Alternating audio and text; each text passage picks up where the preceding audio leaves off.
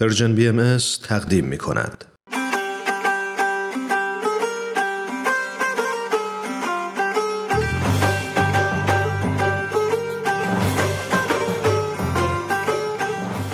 سربلندی ایران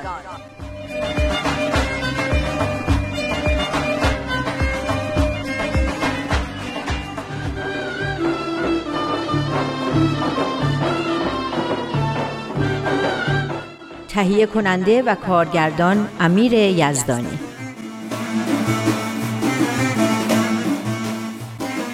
خب سمیه جون بگو ببینم کجا بودیم داشتیم اولین پیام از مجموعه پیام های سربلندی ایران رو میخوندیم. صحبت از نقش دین بود در تجدد و نسخه‌ای که عبدالبها برای تجدد به مردم ایران ارائه داده بود که به نظر من امروزم همون قدر اعتبار داره که 150 سال پیش. اما متاسفانه مردم و زمامداران ایران توجهی به توصیه های حضرت عبدالبها نکردند. توصیه هایی که درباره حاکمیت قانون و همزیستی و بردباری بین ادیان و تعلیم تربیت عمومی و خلاصه ترویج علوم و فنون مفید و سایر موارد نتیجه این شد که حکومت ایران بعد از قاجار به طور کامل به تمدن و فرهنگ غرب رو آورد. رو کردی که اصلاحات خوبی به همراه داشت اما منجر به چیزی شد که روشنفکرای ایران اسمش رو گذاشتن غرب زدگی. چون جامعه ای بر اساس جاه طلبی و حرس و لذتجویی به وجود اومد که در اون درآمد سرشار نفتی به شکاف طبقاتی دامن زد. بعدش هم که انقلابیون ظاهر شدن با شعارهای آزادی و برابری و حاکم کردن اصول روحانی و اخلاقی که متاسفانه از عهده هیچ کدومشون هم بر نیومدن.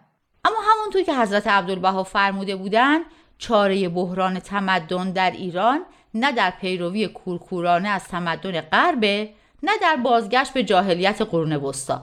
خلاصه که هیچ کدوم چاره درد ایران نشد در حالی که اگه همون 150 سال پیش به حرف عبدالبها گوش کرده بودن حالا ما اینقدر از همه کشورهای دنیا عقب نیفتاده بودیم.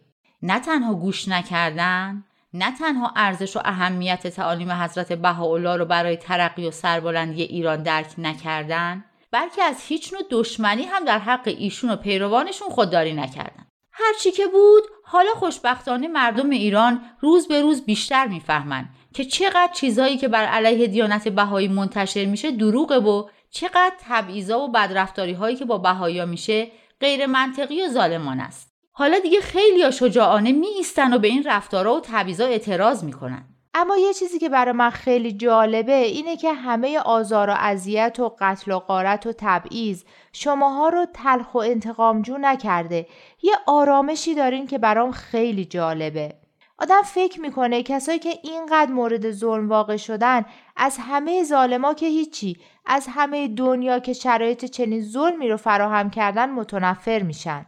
اتفاقا تو همین پیامم یه بحث جالبی در این باره بود. دقت کردی؟ کجا رو میگی؟ صفحه 28 بالای اون ستاره. وسط های پاراگراف. پیداش کردم. آنچه سبب تشویش خاطر بعضی از ناظران آگاه و تیزبین شده این است که صدمات روحی و روانی ناشی از ظلم و ستم به مراتب بیشتر از لطمات جسمانی و مادی آن است. انتقامجو و کینه شدن هم یکی از این آسیبای روحی روانیه که واقعا بدتر از آسیبای فیزیکیه. آفرین سمیه جون درسته. میفرمایند هدف کسایی که ظلم می‌کنن اینه که روحیه فرد رو تضعیف کنن و حیثیتش رو از بین ببرن و حقوق فردی و اجتماعیش رو ازش بگیرن تا خودشون بتونن هر طوری که دلشون می‌خواد باهاش رفتار کنن. خیلی از قربانی ها در مقابل اینجور رفتارهای ظالمانه و خشن میشکنن. اعتماد به نفس و ارادهشون رو از دست میدن و حتی میشن آلت دست ظالما. از اون غمانگیزتر اینه که هر وقت فرصتی دستشون میاد همین رفتارا رو با دیگرانم می‌کنن برای همینه که این زنجیره ظلم و ستم همینطور ادامه پیدا می‌کنه درسته برای همینه که انقلابای خونینی مثل روسیه عاقبت خوبی پیدا نکردن چون گروهی که ظلم دیده بود فرصت که به دستش اومد خودش شد ظالم. حالا حکمت این بیان حضرت عبدالبها روشن میشه که میفرمایند باید با کل حتی دشمنان به نهایت روح و ریحان محب و مهربان بود. در مقابل اذیت و جفا نهایت وفا مجرا دارید و در موارد ظهور بغضا به نهایت صفا معامله کنید. سهم و سنان را سینه مانند آینه هدف نمایید و تن و شتم و لن را به کمال محبت مقابله کنید. درسته من اون دفعه که گفتی یکم برام سنگین بود اما فکر کردم برای اینکه روی مهر و محبت خیلی تاکید کرده باشن گفتن.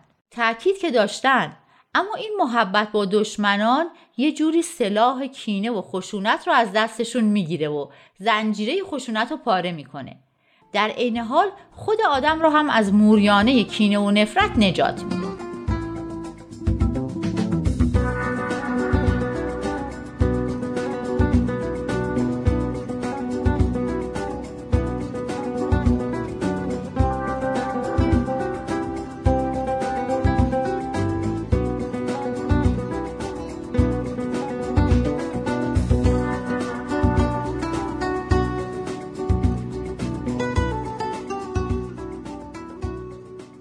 جالبه که اینجا نوشته کمتر رشته علمی یا هنری و یا صنعتی رو میشه نام برد که بهایای ایرانی مدارج عالی رو توش طی نکرده باشن.